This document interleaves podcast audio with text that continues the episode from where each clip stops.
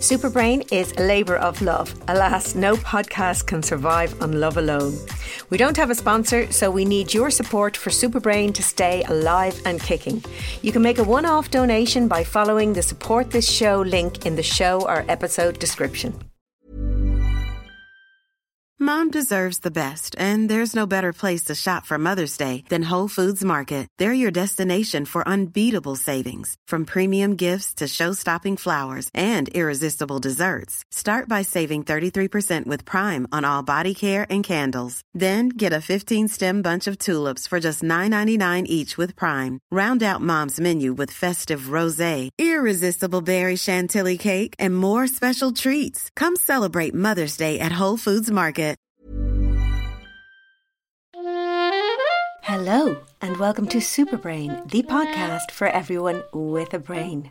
My name is Sabina Brennan, and my guest today is PJ Gallagher, much loved Irish comedian, broadcaster, and actor. Best known for his role in The Young Offenders and for his naked camera characters, Taxi Driver, Jake Stevens, and a Dirty Owl one renowned for sexual innuendo. You might want to turn the volume down on this episode and turn your attention up to keep up with this one, as PJ and I are both very excitable and have a tendency to talk loudly and speak over each other. So there's your work, and then there's stuff that people have written about you and interviews that you've done. And one of them jumped out at me, and that was about the motorbikes. Because I'm always talking about how people can manage stress or, you know, Yeah. reduce anxiety. And people always say to me, Oh, what about meditation? What about this? And I said, No, you've got to find something that you love where you absolutely lose yourself. You're totally in that. That's meditation. That's much easier than sitting trying to actually do, do the Oh, yeah. meditation. And that really jumped out at me because I read the article because you were saying the first time you got on a motorbike. Well, first time I ever was on a bike. I mean, anything to do with two wheels has always been my way out of anything. Like, no matter what it was. Like, So just push bike as well. anything. The first time I was on two wheels ever as a young fella, like, I'll never forget the first day the stabilizers came off. you know, I'll never forget it. Like, that was a hugely significant day in my life. You know, the day the stabilizers came off, I that sense of freedom. Like, I remember my uncle. What a bastard when I think of it. Like he put he put fifty pence on the ground and says if you can pick that up cycle and pass you can keep it. And of course I near killed myself. Like, you know Oh, you had to be. So, so I read that all right, but I, I- I was thinking the same thing about your uncle. You know, Yeah. probably trying to keep you diverted for a long time. No, I but think you he was actually, just fucking with me. Like I think you know, it was a different time. It was like when you used to like you know see kids get hurt for the crack. You know, it was a different time. You know, I grew up in a time where you know now it's kids aren't allowed out of the house. I wasn't allowed into the house ever. like I wasn't allowed into the house. Like that was a fact. You to know. play outside. Yeah, it- what play? It was just get the fuck out of the house. You know, your ma was busy. Your parents didn't want you there. You were under their feet. So you Yeah, know, yeah. nine o'clock on a Saturday morning. What's going all on? day. Get out. Get the fuck out. You know, Yeah, yeah. don't be underneath me feet. So you're eight years old and you have a bike. Well, if you're eight years old and you have a bike and no one gives a shit where you are until the streetlights come on, you've got freedom in your life. You know. Yeah. And then I started watching Evel Knievel videos. Do you remember? Jesus Christ, I was I never I couldn't believe it's still I would say the greatest influence ever. People look at Evel Knievel and they say he's the most ridiculous, stupid human being in the face of the earth. He actually never even succeeded in anything he did. This is what I loved about him. Every single major jump He's like your man Eddie the Eagle. The- Do you remember the ski yeah, guy? Eddie, yeah, except Eddie the Eagle like could stand up and go home. Like Evel Knievel, Knievel had to try and actually live. Like you know, he never. He would like if I can just live through this next hour, I will be a millionaire. Like if I can just. So it was never about succeeding. He never wanted to succeed. He just wanted to try and stay the fuck alive for the next ten minutes. And I remember being obsessed with that idea that this person on a bike could get on a bike and do something which like he literally take his life in his hands. And if he was alive in ten minutes' time, he was going to live a different life. And uh, this ridiculous man with high heels and a cape and Yeah. a walking cane, all dressed up, and I was obsessed with it, you know. And I, like I would always jump on a bike if I wanted to get away from the world. I Always jump on a bike, and then my old man got cancer. And he was like obviously very sick because it killed him. so you know what I mean. And then I remember uh, being getting on a bike, a motorbike for the, and like you know months later, like this in the nineties, like, and I got on a bike and riding down here in Clontarf, down Hollybrook Road. I got on Jason Byrne's mo- motorbike and went down Hollybrook Road. Never been on a motorbike before, Yeah. and uh, and just remember not feeling uh, sad Like, no, I wasn't happy time. now. Yeah, yeah, yeah, I in a great form. I but didn't stand and piss myself about laughing like it wasn't some Yeah, yeah, stupid yeah. movie. But all of a sudden, I had something else. I, Yeah. that, I was back on two wheels. I was Yeah, back in my can't. You, escape. you can't ride a motorbike not paying attention because you're not going to be alive. But You'll then you say like, that, but you don't feel like you're paying attention. There's something about being in the groove. I think that's what I loved about racing as well.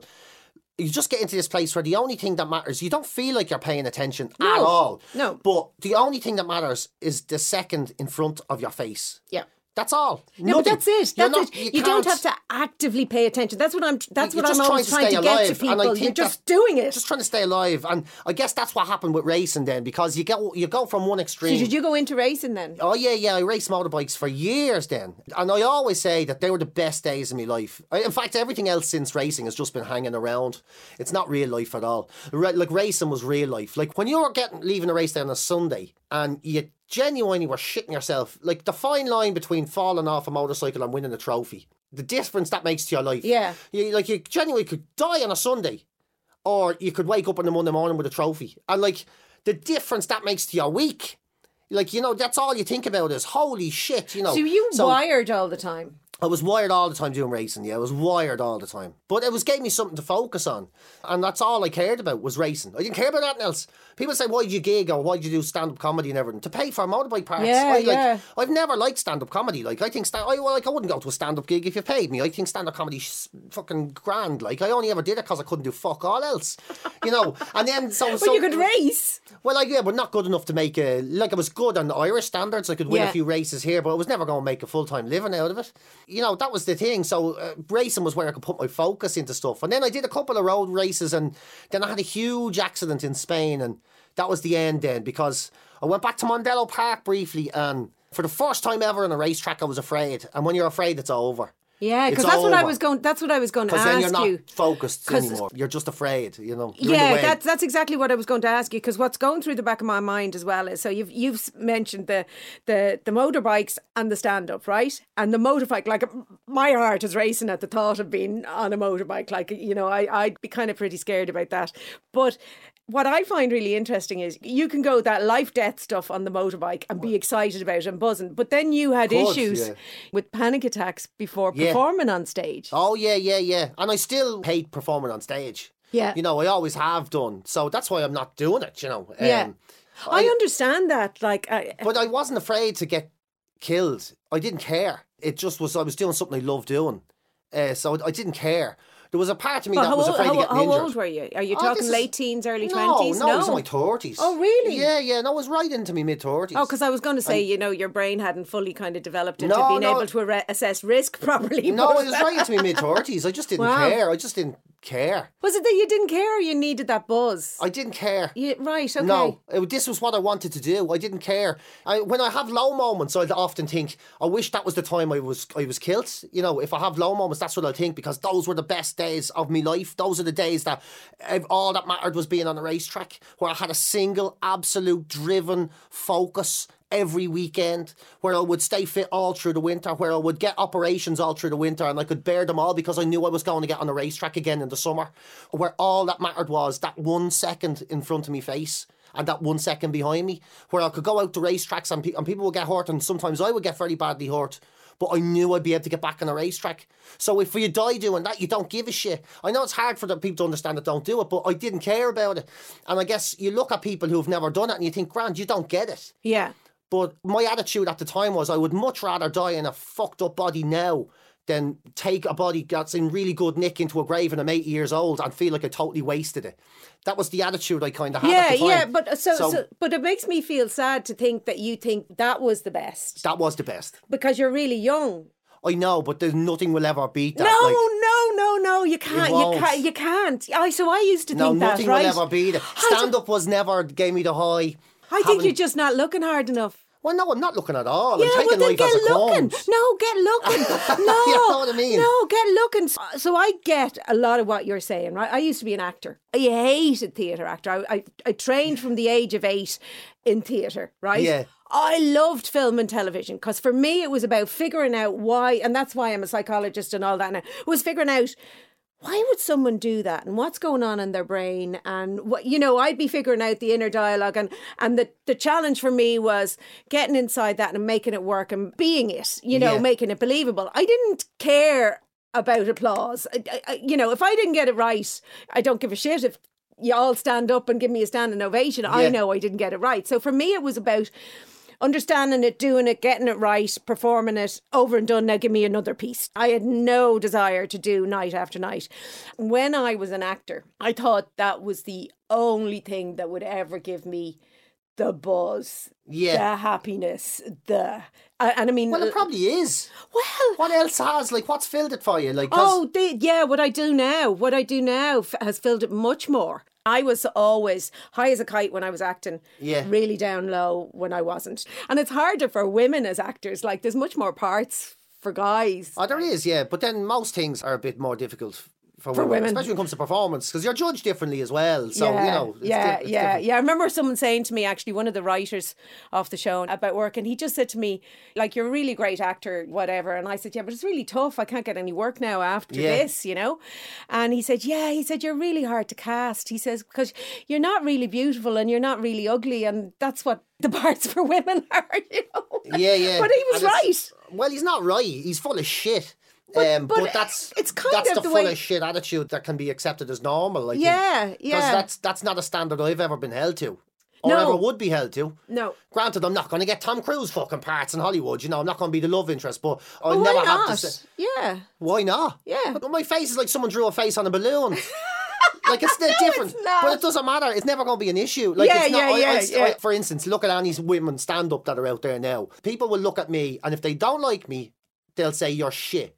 Yeah. If they don't like women, her, they'll they'll say, say she's fat, You're she's a this. yeah fat bitch or fucking another unfunny slut or it's you know it's the standard that people are being judged Oh, yeah, no, no, is no. totally totally Yeah. different. Of course, she's a stand up. She can't get a bloke. I Yeah. I have never had that. I've been called a fucker and the this and a bollocks and grand, but the standard is totally different. Yeah, and no, it's the that same is with different. acting. It's the same with performance. It's it's different. Like Yeah, it is different, and it's it, it's what the am I same. telling you for? You fucking know more than I do. no, like. I know, but it's nice to see guys recognize it as well. You know, that's kind Yeah, of cool. no, it's just I And it- get some lads get upset by it because they take an inference out of it that they haven't worked as hard as they possibly could. You know, sometimes people say, "Oh, women have to work harder," and lads then see that as so. You're saying I haven't bust my bollocks to get where I am? No, that's not what people It's are saying. It's not a zero-sum game. It's just game. an added layer of yeah, shit. yeah.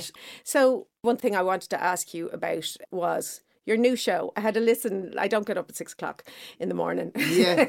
you obviously have to get up much earlier than Five, six. yeah. Five. Oh, that's not too bad. So I was having to listen to it last night. It's a new show. What I was thinking was, you're four hours on the radio. Like yeah, that's a not lot. that long. Well, you you play music though. I Play music, there's news, there's all kinds of things Right. that happen. You know, if you add up what I do, it adds up to less than half an hour, or it's spread over four hours, I suppose. Shh, don't let them hear you say No, that. it's well, they know. They know. I want to do more, but they're very strict about the time that we put they? into it. Yeah, yeah, because Are they they want to really? get features and music and news, and there's a license. Yeah. So you have to abide by the terms of your license and all as well. You can't just do what you want. So do know. you are you buzzing when you finish that? Like what do you do with that high when you're just finished? I or do you have no, that? I've you never don't had have that. it. Have you not? No. No, I've never had that from performing. Wow, okay. No, never. But did you have that from your motorbike racing? Yeah, hugely so. Yeah, yeah, hugely. Yeah. Um, but I never had it from performing or anything. Okay. I, I get a sense of relief when I do shows. Thank God that's wasn't shite or whatever. Yeah. that's been my motivation in my life is don't be shit. Never be brilliant, never be good, never be the best, never be just don't be shit. Has always been my motivation. So when I do shows like the radio show, it's always just a feeling of thank fuck that I don't think that was shit. That's great. That's okay. That uh, that was You're very hard on yourself. well, I guess so. Well, yeah, I suppose you have to be, don't you? Or you do nothing at all. You know, there's so many people I see. Oh, when I nothing frustrates me more when I go to a venue and somebody gets up and they've done the most mediocre set in the world and they're like, "That was amazing," and you're like, "Yeah, okay, fair play, you did it again." That's my compliment I give people when I think they're, you know, well, you did it again. Good for you, you did it again. I what I always mean? used to. That's- how do you, you. how do you do that when people would ask say. you go to a show What do you think of and that? you go? You did it again. Good for you. what am I fair going to say? you. You They're did it again. yeah. But like you know what I mean? And then I all and there's nothing I hate more than when I know when I did a shit show or a walk off stage that was substantial and someone goes, Oh, that was brilliant. You Yeah. yeah, fuck off. You see, Like, I- that really- I yeah. hate this. Just Yeah. so for me it's That really just annoyed me. like, Yeah. I hate it. yeah, you know what yeah, I mean? And no, I know that's so doing it. insincere. Whenever I did stand up, whoever I was doing my gigs with, be it Joanne McNally or be it uh, John Lane or any of those people, I would always tell them, this is the last joke I'm going to do this night. When I start this joke, open the back door and start the car. So that I would be able to do it, walk out the back door, jump in the car, and be the first person out of the venue every single night. You couldn't wait to get away no, I it. couldn't wait to get away. So it's like torture. Torture. Torture. Wow. Uh, so I, and then you must, um, do you know, people listening to this who'd be dying to be stand up or dying to This be is it. actors. This is why I feel terrible probably about kind of going, fucking hell. I know. But it's probably because you care less. You see, I think often people get in their way of themselves performing because it matters too much. Do, do you know what I mean? So they kind of. Yeah, I you- guess you so. kinda- Yeah, and I've seen people do that. I'm not going to say names, but I know someone in particular who does that. They torture themselves into ruining their performance. Yeah, performance. yeah. But it's not that I care less. I care like I care too much about the responsibility of it. So when somebody pays in to see a show Yeah. for me on a Friday night, it's Vicar Street, it's a random Friday in March, whatever, and they pay in straight away. I think if I don't do the best show they've ever seen, I've fucked up their weekend. And nothing will ever make me not feel that. That's what I feel. I'm like, these fucking people have lives. There's 1,100 of them in Vicar Street. So there's 1,100 people out there who need me to have the best show they've ever seen, or their hard lives weekend now is fucked. I've ruined their weekend. I don't know. I can't help it. I don't give a fuck. That's exactly how I feel. So when the show is over, but you and can- if it's the best show, and if switch I know the show has been amazing, and I'll be honest with you, I think most of mine are very competitive. Yeah. I think most of them are amazing shows. I don't enjoy a second of them. I get in the car and I go to fuck home and I go to bed and I'm glad it's over. So That's so- always the way it's been. Okay, so it's like you're punishing yourself. So you're only taking the negative. Well, I'm not only taking the not- negative, I'm yeah. getting paid. Yeah, no, I know, but you're not saying that actually those people in the audience you could have made their weekend and you made them laugh. You gave them something to laugh about for the first time in six months. Yeah, I know, but you have to do it again there on the Saturday and the Sunday. So it's you know you can't. Ah, yeah, you can.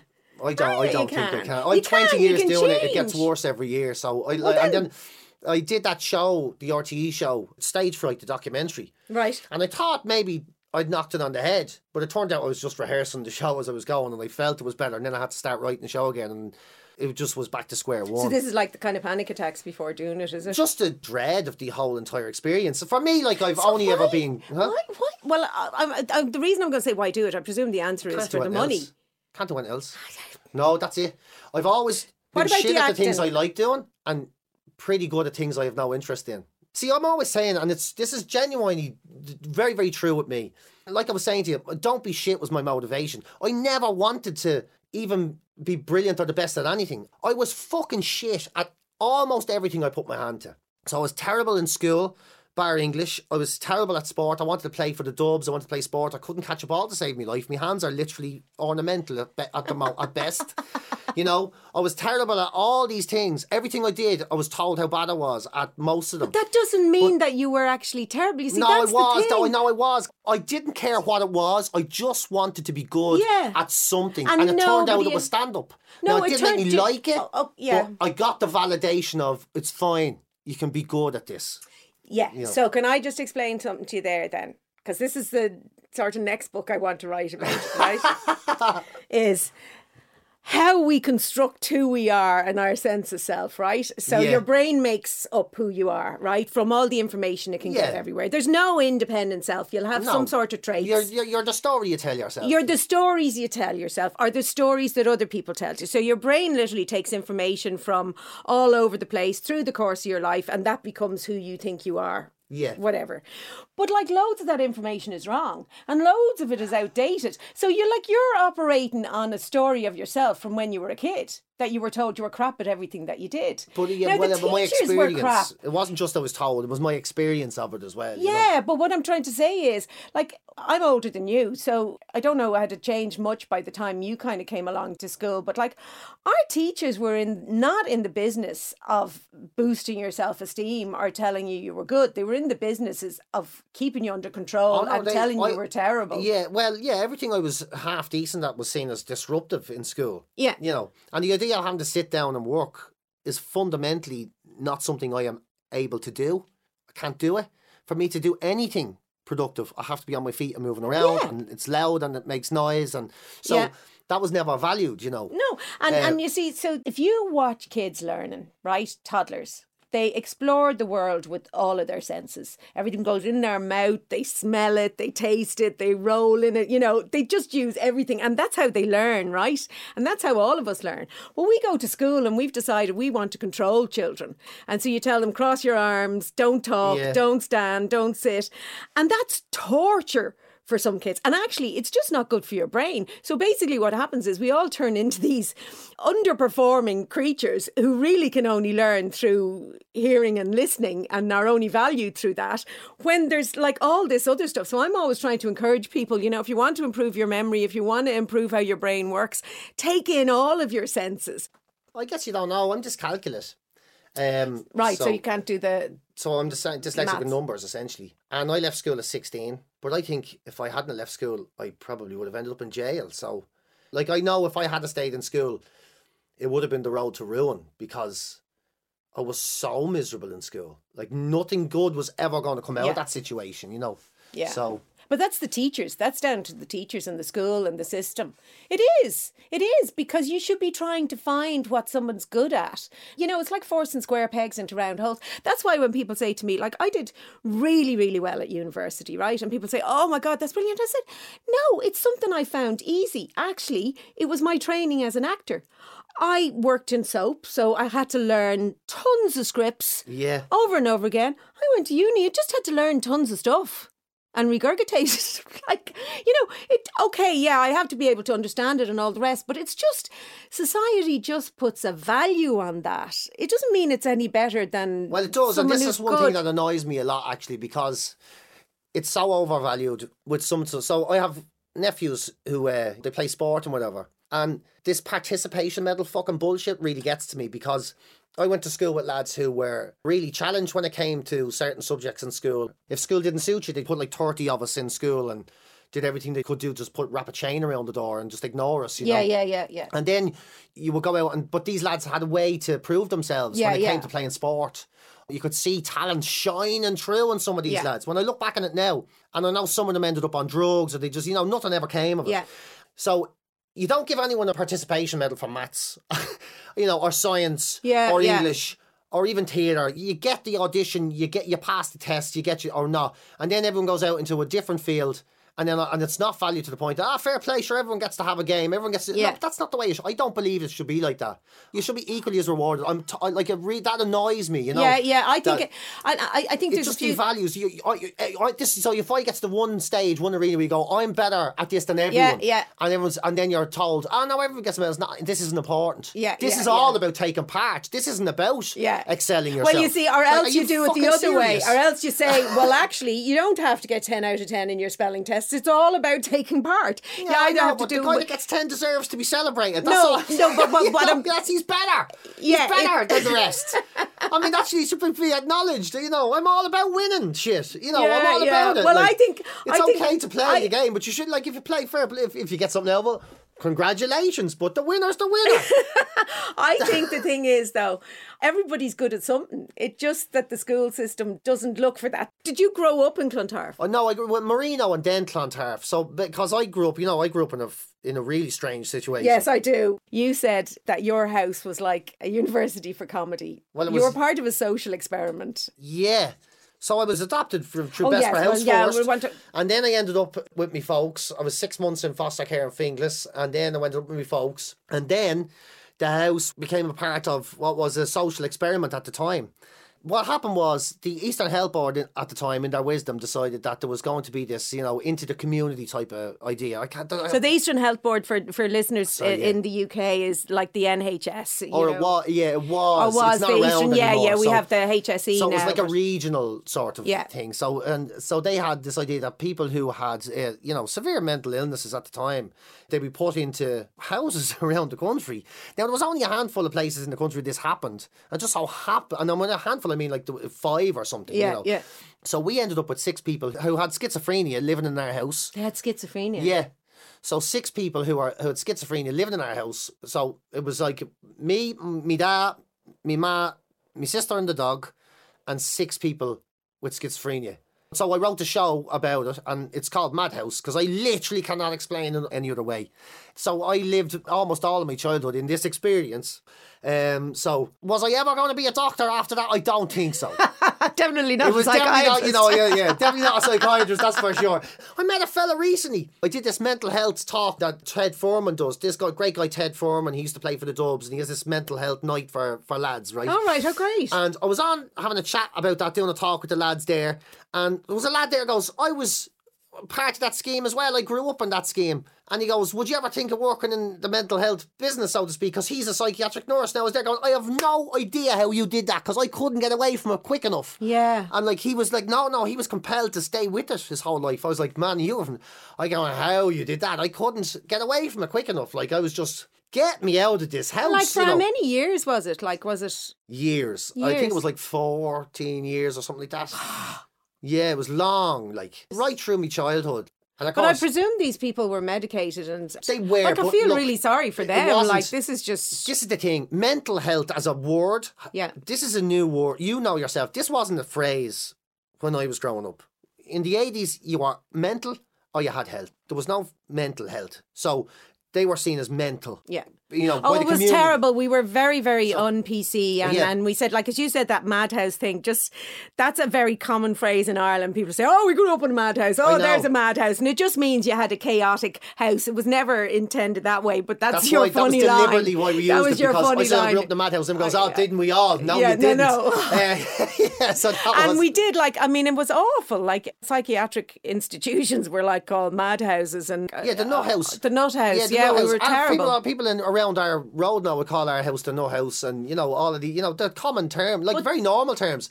Your man's a looper, you know. Yeah, all these yeah, things, yeah, yeah, These a- are the things, you know. It was that Yeah. was very normal turns of phrase, you know. Yeah. Back in the days where we used to refer to mental illness with the most passive, weird ways. Remember, like, uh, oh, jeez, yeah, he's taken to the bed, or his nerves are at him. His It's nerves are at him. Massively suicidal. Yeah. Couldn't leave the house. For, ah, his nerves are at him. Like that was the Or- diagnosis. You know, actually- his fucking nerves are. At, and celebrating people who had serious problems like Bang Bang and Forty Coats and Zosimus, all these famous Dublin characters who became part of the fabric of the city we live in, and there were people who were.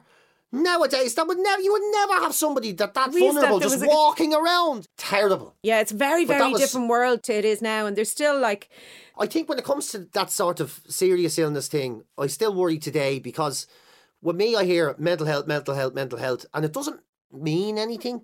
It's like saying physical health. I, I So think, it yeah So the people I grew up with, I think, would feel very excluded by the mental health thing today. It seems to refer to depression and anxiety. That's And it. Depression, anxiety, things that really they're killers. They kill lads, especially. You need to talk about these things, but we focus so much on that.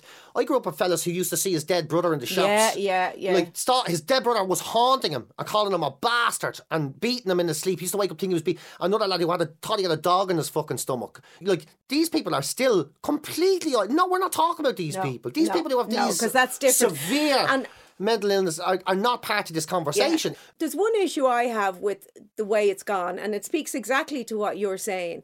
And that is that depression and anxiety, they run on a continuum. So we can all feel a bit depressed and, and anxious. And yes, it's really important to talk about it before it spirals down. What's happened a little bit is because everybody's very open about talking about, oh, I've dealt with anxiety or I, I've had Yeah. panic attacks or I've had, the people who are looking at that, who have much more severe stuff, are kind of going, well, no, hold on, I can't even leave my house. Yeah, I'm not part I, of this I, I, I'm not part of these people. I, I hear what these and- people and are saying with well, depression. but I'm obviously completely mad because because I being- can't leave my house. I Yeah. can't even go on social media. I wouldn't even be able to wash my hair and put makeup on. And so the, I think I it's thought actually, the IRA were in the attic yesterday trying to, you know, these are things I remember people Yeah. genuinely thinking in our house. Yeah, well, that's schizophrenia. So, but I mean, eating disorders are in there as well, and personality disorders, Yeah. and you know, there's serious stuff. But I also do think that there's much more serious clinical depression. You know, where people really, literally can't function who Yeah. don't identify with that sort of more Yeah. public face of oh well i've lived with depression we all have it's a normal human feeling do you know what i mean it doesn't know, have to end your life and that's why it's important to talk about it because we can pull ourselves out of it but i want to talk to you actually about being adopted so were you told all along that you were adopted Oh, yeah, I always knew. I remember finding out other people weren't Yeah. and coming as a shock. I was in Belgrove I was chatting to a fella called Owen Corcoran is his name. And I was sitting there chatting to him. I can't remember what way the conversation is going. You know, when these significant moments happen in your life, you never know what Yeah, was yeah. happening on the run. You don't know it's significant significant moments. after. Yeah, until it's after. So, but I remember just the moment I became aware that he was still with the parents that had him. And I remember initially thinking, the poor bastard, like the fucking hell, like they couldn't find anyone to take him. You know, because me, it was like they found your parents and then you grew up with your parents. Yeah, like, yeah, yeah, yeah, yeah. So whoever See, it's the story we tell ourselves. You it's just make story a story. That, so that, was my way of saying, and Yeah. I remember that happening. And Do you think that's part of where your comedy comes from? Like you're a great mimic. Is that a right way to say it? You're great at imitating people's voices and all that. Did you? Did that don't- I- start young? yeah, yeah, it did, yeah, yeah. Yes, that was finding something you were good at that made people laugh. Yeah, but again, for all that time, you were good at something that was just causing fucking trouble for people. Do you know what I mean? That was the problem. Like, I mean, Yeah. that would have been the same as saying he's really good at taking heroin or he's really good at drinking. Like, it was that destructive in the environment I was Yeah, in. So, yeah. You were giddy. Yeah, you know what I mean? Well, yeah, and genuinely, teachers would have hated me, and, you know, I would have hated them, and I would have hated the confines of the school, and they wished I wasn't there, and, you know, School I wished wasn't I wasn't fun there. when we grew up. Like I, it No, it wasn't. was shite. I remember And teacher. I'll never forget all this. These are the best days of your life. I can categorically tell you right now, they were the worst fucking No, days yeah, exactly. of my life. I couldn't used to wait to out. school. The day I was 16, I'm like, I'm getting the fuck out of here. I couldn't wait. I never look back. Like, Yeah. never look back. It was I, I do think it's probably different. Every day was shit. Yeah, it's just a game you have to play. I'll let you tell this story, but you had a lovely mum and dad growing up, and Yeah. you had no real drive to find your birth parents. No, uh, yeah, no, not really. Did you imagine? Like, I remember talking to Joanna, like, and she was imagining that she was part of this amazing acting dynasty. No, we have very different takes on it. I think because I look back at my childhood and I have no real positive childhood memories. Yeah. So I look back on it and I remember being very angry over it. you know. Angry that you were adopted? Yeah, well, yeah, angry that I was adopted and angry Right. at the world and angry at all the world around me. And I remember being very fucking angry over it. I remember at one stage having these thoughts that I'll find them one day and I'll get my own back. That was a Oh, thought. ang- I so angry have. with them. Angry with them, but angry with everyone. Were you They- I was angry with more your? angry with were you angry with your mum? Yeah, Were you? everyone. Yeah, But you're, everyone. you're real everything. close to your mum. Oh, we're very close now. Yeah, yeah, yeah, but not always. No, no, I wasn't close to anyone when I was young. Oh, okay, Jesus, okay, so I misunderstood no, that. Jesus, no, not at all. Ah, so I didn't get to really know my family until the nineties. I know that sounds ridiculous. We lived in the same house, but we didn't know each other. Ah, we yeah, lived but around I, each other. I don't think my mother ever knew who I was. Like Yeah. ever. It wasn't who you were. Yeah. You just had to behave. See, I wasn't like that either because I was always in trouble. I was Yeah. always very rebellious. I was never fit in. and nothing was really expected of me either. You know, so I guess yeah, I was just very angry. You know. Yeah. So I'm saying I was angry at birth parents, but no more angry than I was at anybody else. So, Yeah. You know, I was just full of hate when I was a young fella. You know, I was just so fucking angry all the time. Just like, I just- hated being out of control. You know, not having any say in anything in my life. It drove me insane. you have to connect with Lem to say he has this lovely line because he was angry. And he says, anger is just an emotion in search of love. I'm sure you had love, but that's what it was. Well, yeah. You know, and I just think it's a great way to look at it, you know, that it's just, there was something amiss. And that, I mean, I think that's with any kids that are acting out or there's something not right. You need to try and figure out what it is instead of punishing the anger. You need to find out what's going on in there. Like, Yeah, I guess so, but then I wouldn't have let you either, you know. You wouldn't have got in. Even now, I won't let anyone in. Like, that's never got, that's not a thing that's ever going to happen. why are you The afraid it'll gone. hurt too much? No, I just don't think I can do it now. And because I'm so used to it, I don't think I'll ever want to do it now. It's just not a thing for me. Mom deserves the best, and there's no better place to shop for Mother's Day than Whole Foods Market. They're your destination for unbeatable savings, from premium gifts to show-stopping flowers and irresistible desserts. Start by saving 33% with Prime on all body care and candles. Then get a 15-stem bunch of tulips for just $9.99 each with Prime. Round out Mom's menu with festive rosé, irresistible berry chantilly cake, and more special treats. Come celebrate Mother's Day at Whole Foods Market. Hey, I'm Ryan Reynolds. Recently, I asked Mint Mobile's legal team if big wireless companies are allowed to raise prices due to inflation. They said yes. And then when I asked if raising prices technically violates those onerous two year contracts, they said, What the f are you talking about, you insane Hollywood ass? F- So to recap, we're cutting the price of Mint Unlimited from $30 a month to just $15 a month. Give it a try at mintmobile.com slash switch. $45 upfront for three months plus taxes and fees. Promo for new customers for limited time. Unlimited more than 40 gigabytes per month. Slows. Full terms at mintmobile.com.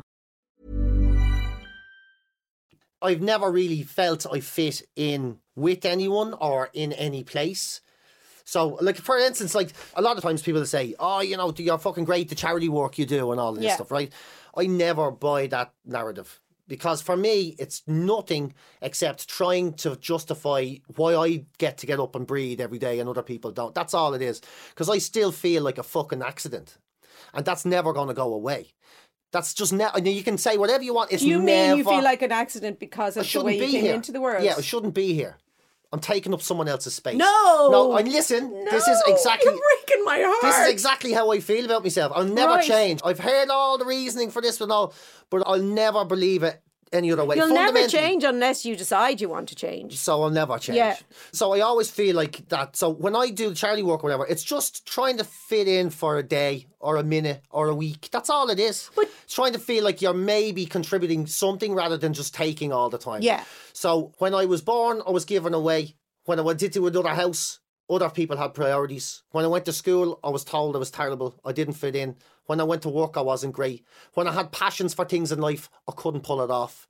So all these things in my life, I've always felt like I'm in the way. I'm, I'm taking up a space that doesn't belong to me. That's always the way it is.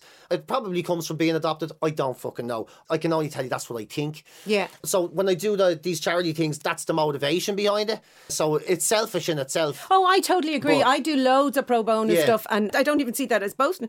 It makes me feel good. I don't believe in altruism. It doesn't exist. yeah. yeah. You do stuff because it makes you feel I good. I think so, yeah. And there's nothing wrong with that. I just think that's just being honest. I do stuff because it makes me feel good. I was actually talking to Tom Dunn, and we were actually talking about doing stuff for free. Say, no, I'll give a talk. No, it's fine. You do it for free, right? And I have a fee then for my corporate stuff. It's how I earn my living. Yeah, of course, yeah. And other people will ask you and they'll say, you know, we were saying, as he said, you know, someone throws you 50 quid and you feel like, oh, fuck off. It's, it's much easier to do it for free. you've ruined it now. You've ruined it now. Yeah. Either you give me my full fee.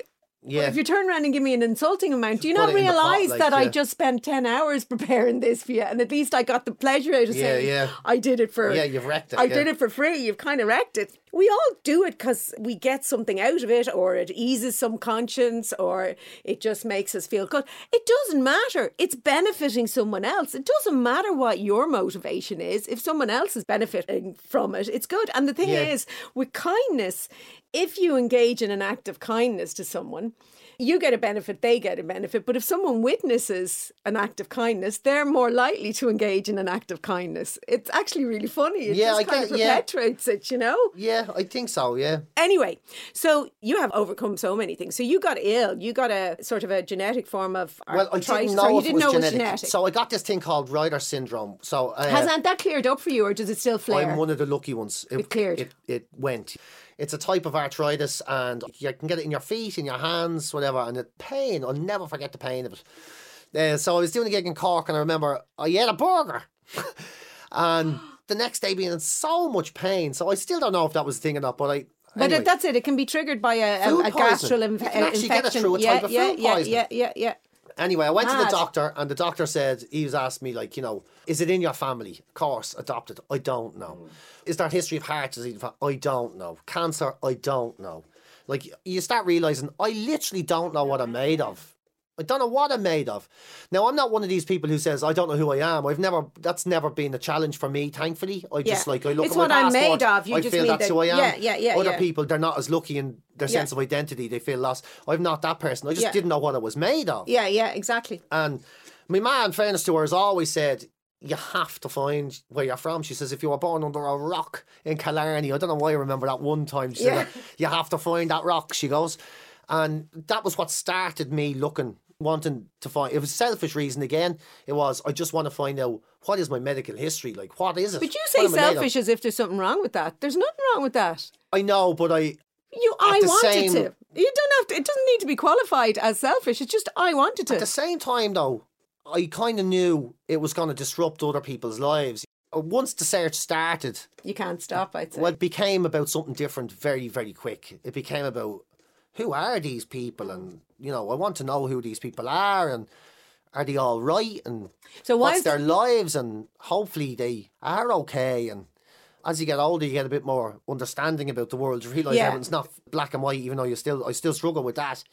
So the genuine desire to find out who they were as well as what I was made up mount. of started to melt and then to be honest it happened very very quick for me you know, I literally went to the adoption agency on South Anne Street and said, Cúnamh it's called, and says, I want to do this. They said, write a letter.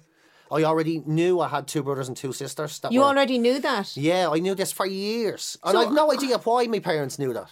To this day, I don't know, but they told ah. me you have brothers and sisters. And one of the things my mom always used to tell me was, yeah, you really need to find your family because you could be out there on a football pitch or whatever, and you and your brother could be punching the fucking heads off each other, and you'd never know each other existed or whatever. So she must have known. She did know, yeah. She told me you have brothers and sisters out there. Like she told me this. How did she know? How did she get that information? Do you know me and my man never talk about this? Why don't you ask her? I wouldn't.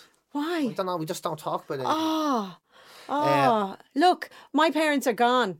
Yeah. Yeah. I can't ask any questions. And it's only Yeah. after they're gone you go, I should have asked. I should ask. You have to. You have know. to. She won't mind. You can always say, look, you don't have to answer this question, but how No, did you know I had brothers? Yeah, okay. I'll ask her today. Do, do. I don't really want to, but I will. Um, No, it's But it's like, uh, but, but but- you have this because I kind of think I have to say when I kind of heard this first that you went looking for your mum. I suppose is what most people tend to do first, and in your head you somehow. but uh, I or knew maybe they were still together. I knew that as well. You knew that early as Yeah, well. Yeah, I knew that early Oh, so well. I thought I think there's one newspaper article that I read. It just shows you never believe anything you read in the press, where you thought that your mum was maybe a single mum. No, no, that's not me. No, that ah. wasn't my story at all. No. Right. No, I knew they were together. I knew there was a family I out just there. I, that makes it much harder. Do you I think? thought it made it easier. Did it? Yeah, I think to be honest, my way of finding people is as easy as it can be because I knew they were all right. I knew they were still together. I knew they had a family. You know, I Well, how did it still feel that they have this family unit and then you were elsewhere? like not great. I mean, it's still. Yeah. But like every other thing that's happened in my life, I was the black sheep. So whatever, you know, like it's not. You But know, nobody knew. Like that's a mantle that you've assumed in a way because Well- loads of people said all that shite like to you. But but like you were an infant and you were the first, so they were Yeah. too young. Is, is that what it was? They got look, it's 1970s. Yeah. West of Ireland. It just wasn't a thing. You couldn't do it. You weren't married. It was Yeah. as simple as that. They were of good standing in the community, and I, I don't want to tell their story, but it just wasn't going to be a thing. So you know, and the mother and baby homes. Let let's face it, they were pretty full. You know, this is how Ireland worked. You know, absolutely. your social standing. I think people now just don't understand the social pressures of it. You know, so ludicrous by Yeah. today's But then again, Bessborough was still open. You know, when I started, Yeah, well, I said this in the Ray D'Arcy show, and like nobody had heard of Bessborough. Like he couldn't believe that it was a thing. It was so weird. Like a couple of months ago, you know, all the news came out. And I was getting all these text messages from people like, "Are you all right?" You know, with this news, and it's like, "But this is nothing new to me Yeah, yeah, this is nothing new to me. Like this has been my story for the last forty five years. Like yeah, yeah, yeah. I understand you're upset and I was there and anyway don't, like don't focus on me on this. Like there's you know, there's people who remember it. I, I don't remember yeah, it, you know. yeah. And my was there, sister- but it's not my memories. I don't have memories. These are not mine. Like Not for the my birth has Yeah. memories. Like other people have memories of it. And I think it's hard for people to understand. Like we were more like commodities. We're Oh, yeah. different now with kids. Like, but we are you were different now. It's I uh, like you know I I hear my friends and all that have kids and they say oh why didn't you never want to have kids and like, I just didn't want to have the experience you know I only have negative ideas of childhood and they're like oh well oh but when you see them your life is different and it's never the same again and going maybe it is for you but I've seen so many examples to say the not. opposite that that is just not the truth I mean I'm delighted that's your truth Yeah. I really am because you and your kid are going to be very happy together. But like the amount of lads I grew up with and stuff, and their dads were pricks to them. They didn't Yeah, want them. They were vaguely aware that their children lived in the same house. Like it It wasn't. It was very different. It was, wasn't- we weren't parented. Like we were given No. orders and things that you had to do and what time you had to be in it and what to do. But there was no actual parenting. There was no giving you advice on how to navigate the world or how to do anything. there was. You were just talking about a play date. Are you serious? like honestly, honestly, you like there's no way. Like to go back to what we said at the start, you weren't allowed in your own house. Like you know.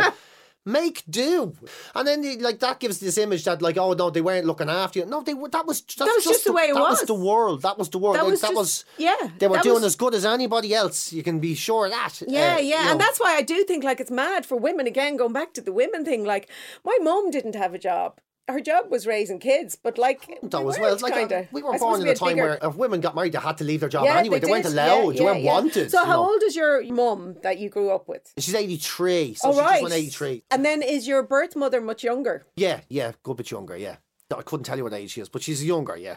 Would she been in her teens when she had Yeah, I think she was 21, maybe something like Right, that. okay, Yeah, okay, yeah. yeah. I'm not sure, to be honest. Like, I'm.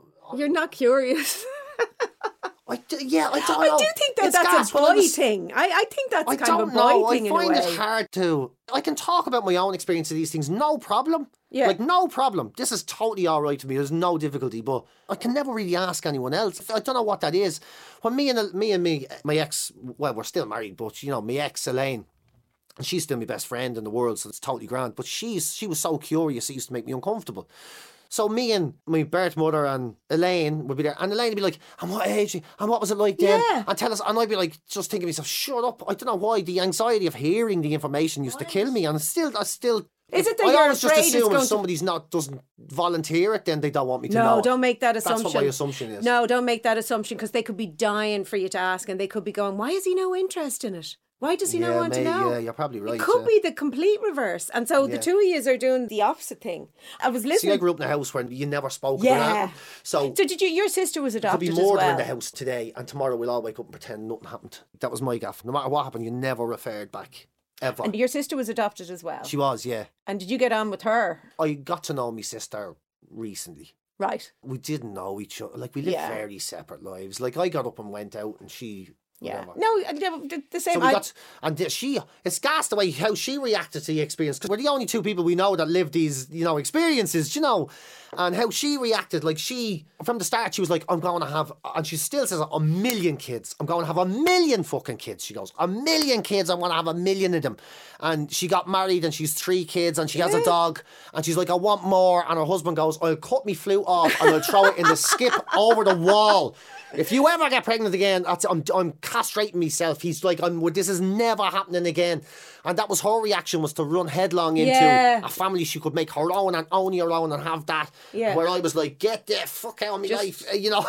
just Yeah, ran. but just- yeah, ran, yeah. And still running. You know what I Yeah. mean? Always going to be running, yeah. yeah, but the thing is, when you run, you're always going to take yourself with you. Like, I, I you can will, never yeah. run away for yourself. But like I've realised, I had a very strange. But my perception was because I was so angry all the time that when it came to fight or fly, I was always fight, but I wasn't. I was always fly. I will cut the cord on things quicker than anyone you know in your life. I will cut the cord. yeah, because it, it hurts Bang. too much. Bang! If It's gonna hurt too much. I, I have never, I never fight with people more than once. Really? Bang! Gone. Really? Yeah, never fight with people more than once. Like the social scissors comes out, bang, the cord is cut, the shutters come down, and that's it. And is it because it hurts too much, or what? You don't know. I don't know.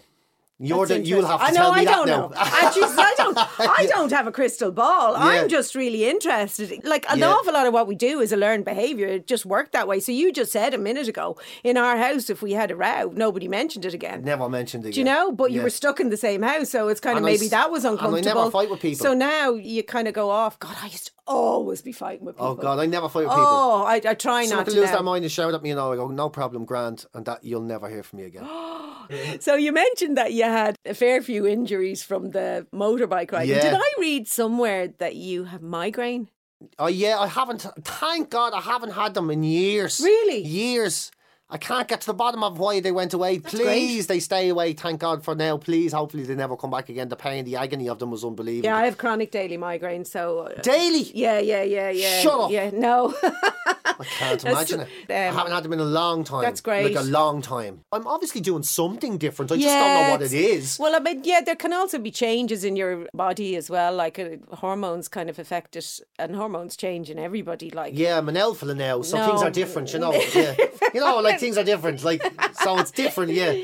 guys have hormonal changes as well. And actually, we just don't know as much about guys' hormonal changes because most of the research has been done on women because, like, Yeah. we have crazy just when it comes to hormones, you know. Something that really, really annoys me is people say they have a migraine when they have a hangover or just a regular headache. Ah, yeah. The Irish way is revert to the worst thing, isn't it?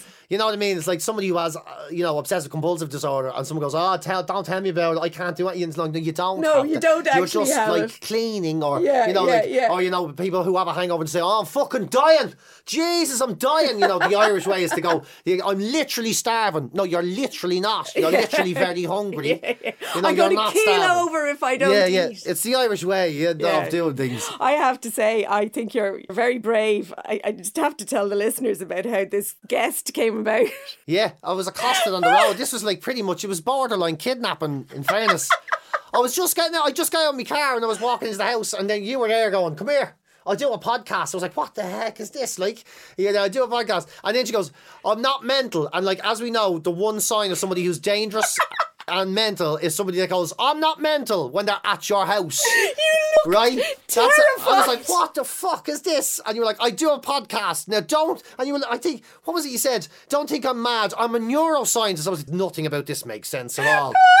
And you're like, I've interviewed Joanne McNally. I was like, where are we going with this?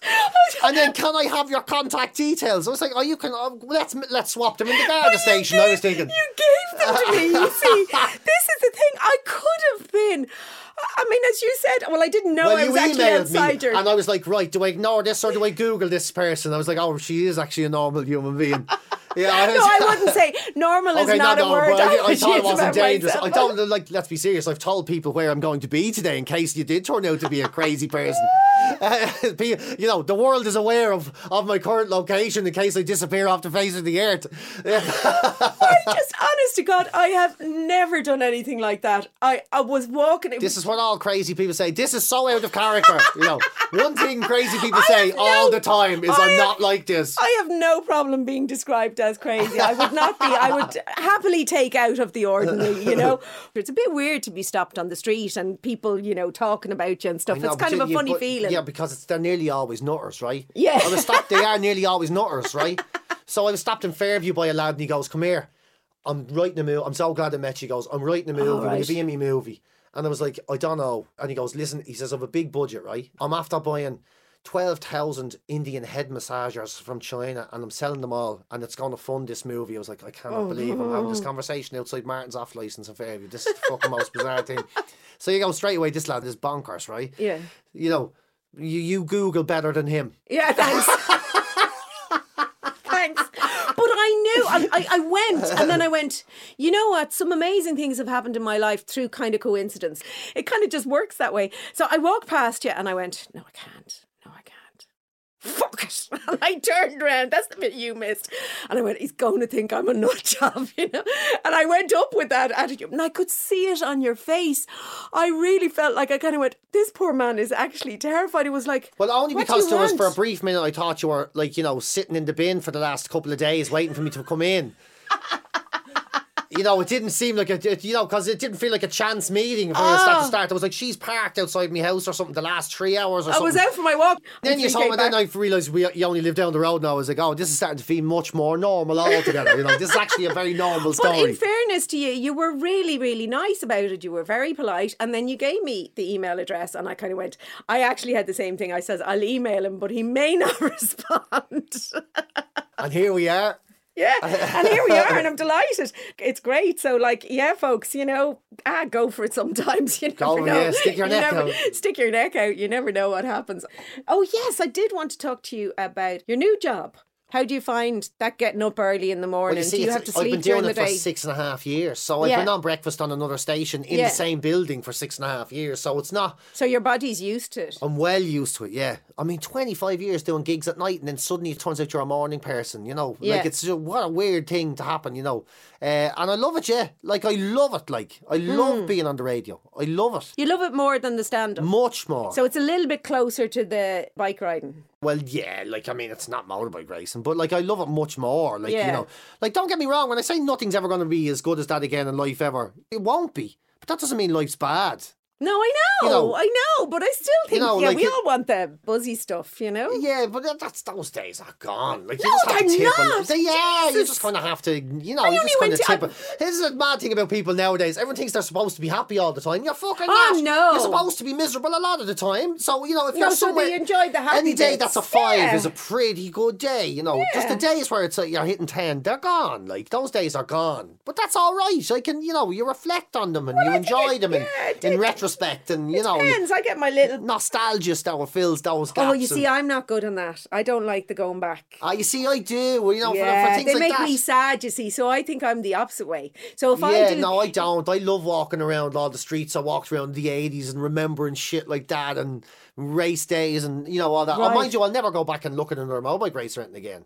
But I'll play with it in my head, like you know, Right. I remember it that way, you know. And uh, when I get on my bike and I ride my motorbike up and down the roads every day now, which is a long way from racing, but you know, I'll, I'll remember it and go back into my head with it. And well, you can't watch other people doing it. no, See, I, I never find watch that- anyone doing that. Yeah, I- Fo- I- except football. I, I can. Do you know what it is? I love watching people do things I can't do. Really? So I, yeah, I love watching football. I love it. I Yeah, love soccer. it. Like, uh, yeah, and I loved watching GAA, mostly Bohemians, and I love all that because I was never able to do it. So there's a great mystery to it to me.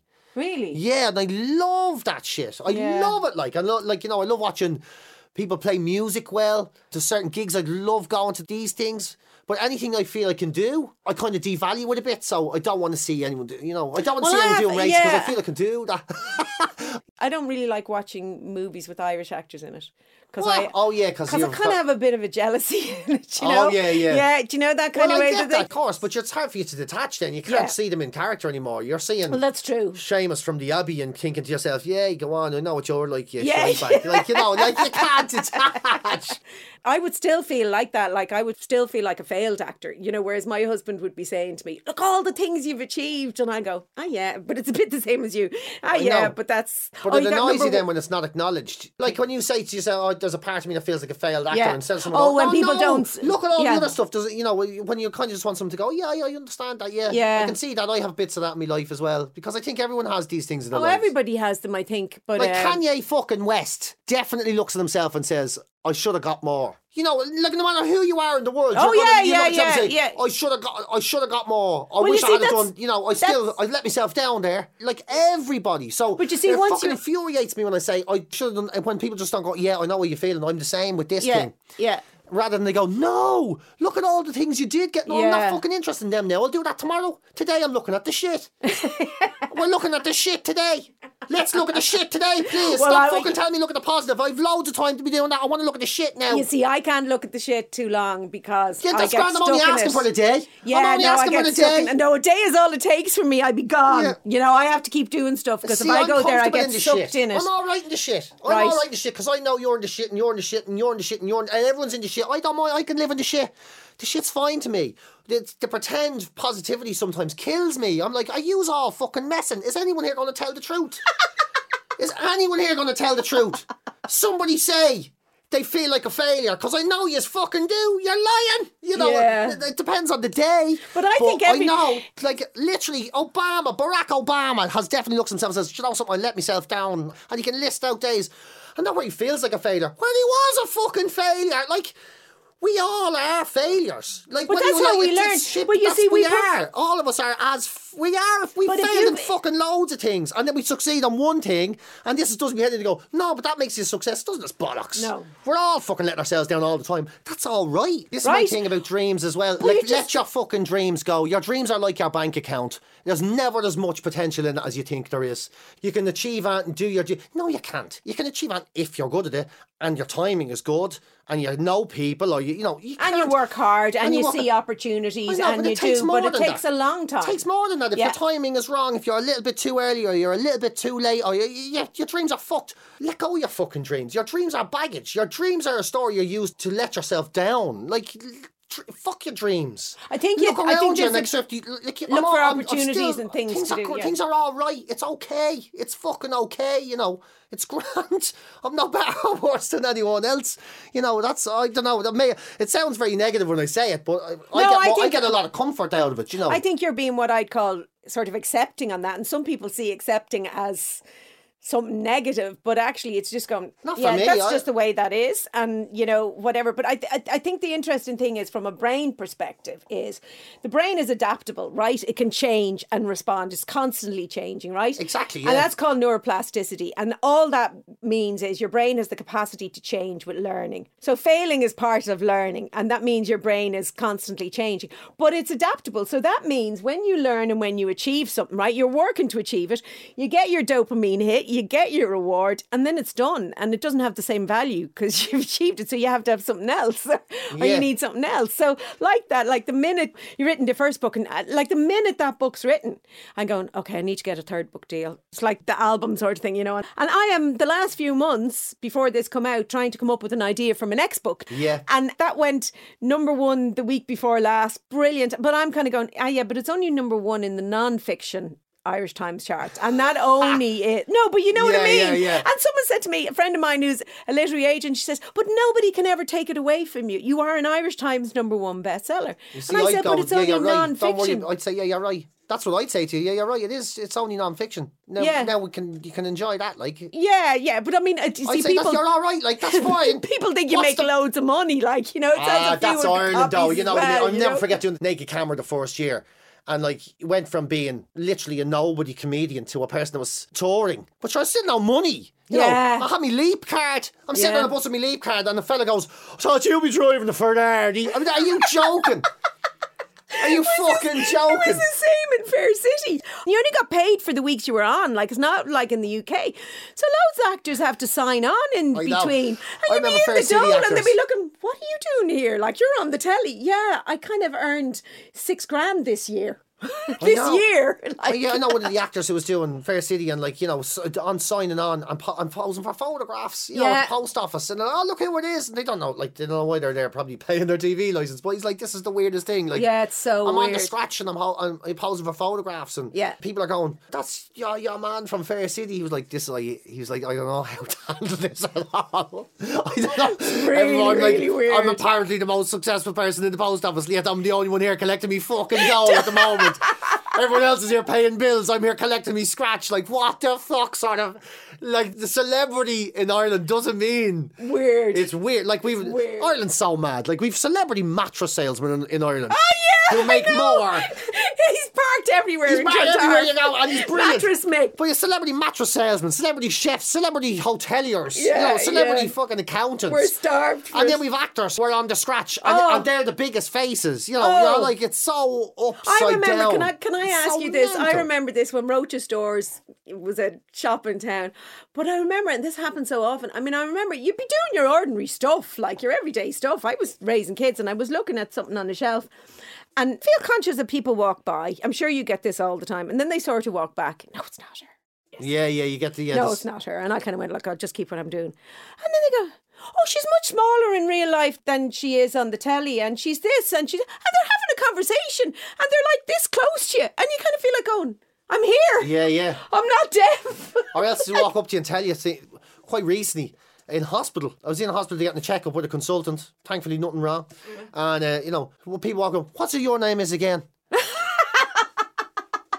was there, PJ. And she goes, no, that's not it.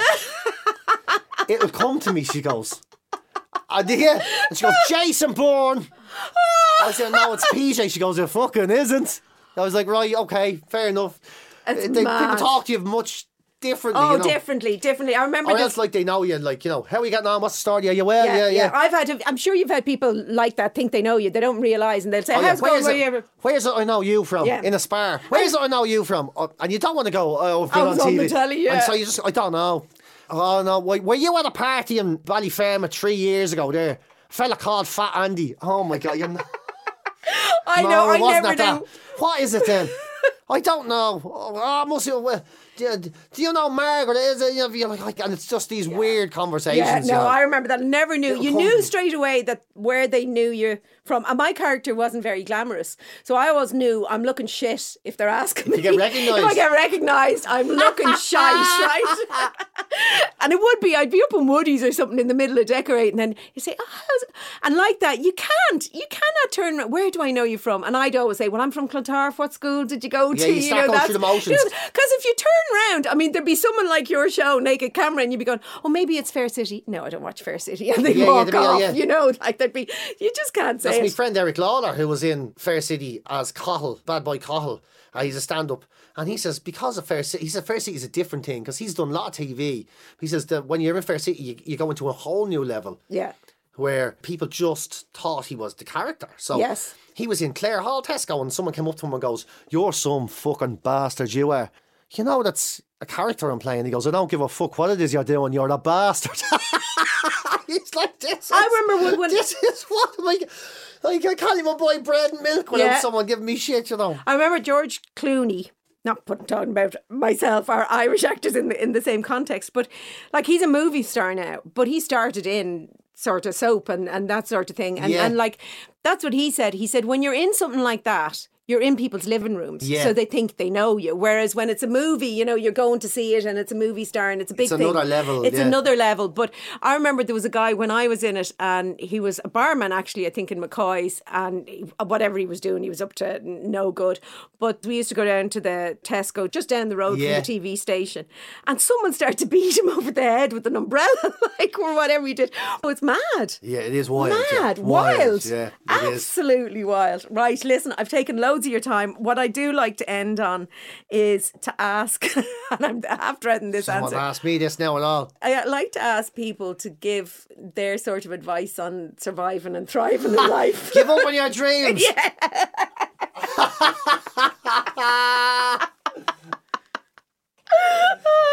Yeah, I mean, what do I say? I don't. I'm the worst person to give anyone any advice. You know, stay lucky while you can.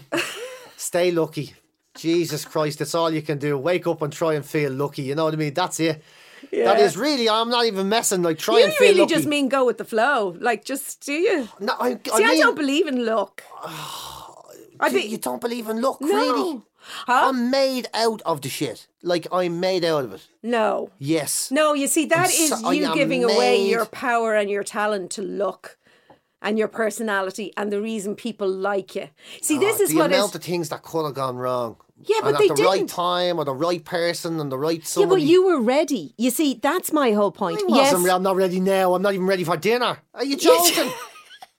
Yeah, you see, you're not seeing yourself from over here and seeing how much people like you and how much joy people give. And I can see why that's hard for you to take in because you felt that growing up everything was the reverse. right, I'll give you a different answer then. Okay. Right? Be honest, right? Yeah. This is a genuine answer, right? Mm. In the last three years, I wouldn't have given this interview to fucking anyone.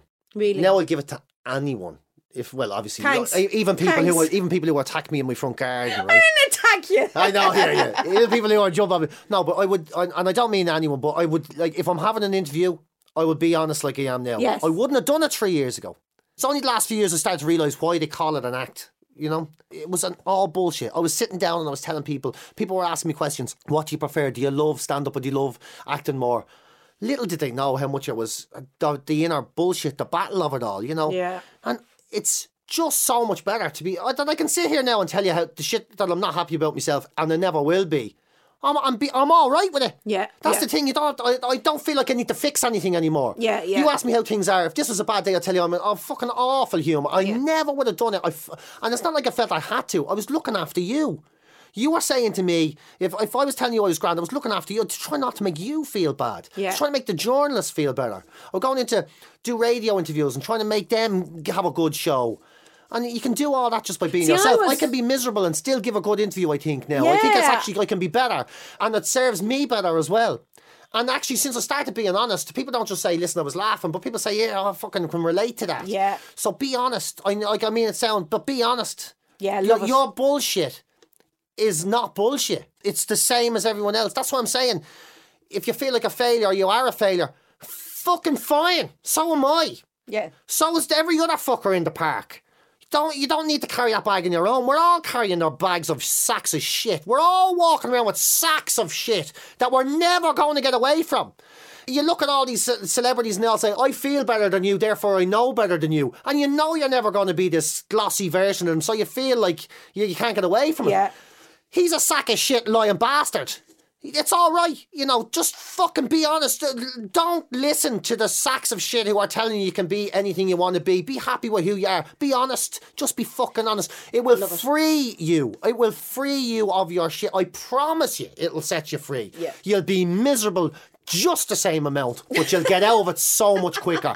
So much quicker. You stop being responsible for everybody else and you'd be surprised where help comes from. Like you'd be Yeah. surprised how much you start making friends who are who will be honest with you back, you know.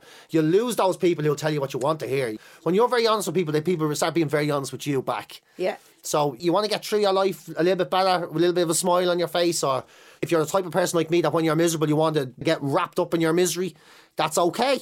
Yeah. That's actually quite an enjoyable thing to do. I think I'm comfortable in misery and anger sometimes, so just be fucking honest. Thanks to PJ for his honesty, and I couldn't agree more with his tip for thriving and surviving.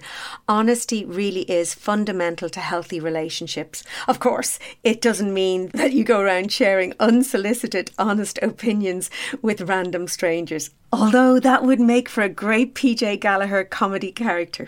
You can catch PJ in his new series, The Big DIY Challenge, currently airing on RTE, and you can catch up on previous episodes on RTE Player.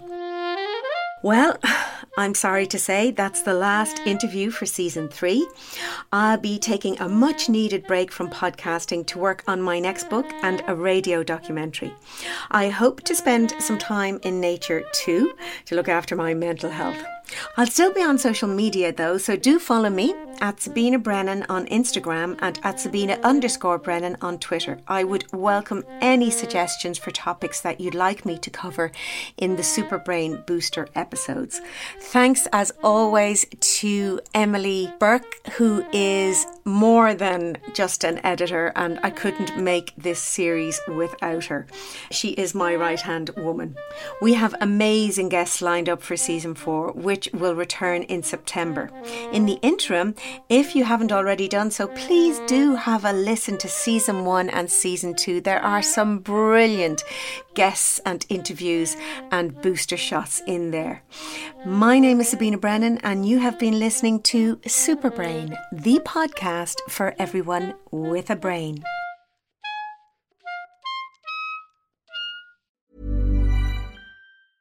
Cool fact a crocodile can't stick out its tongue. Also, you can get health insurance for a month or just under a year in some states. United Healthcare short term insurance plans, underwritten by Golden Rule Insurance Company, offer flexible, budget friendly coverage for you. Learn more at uh1.com.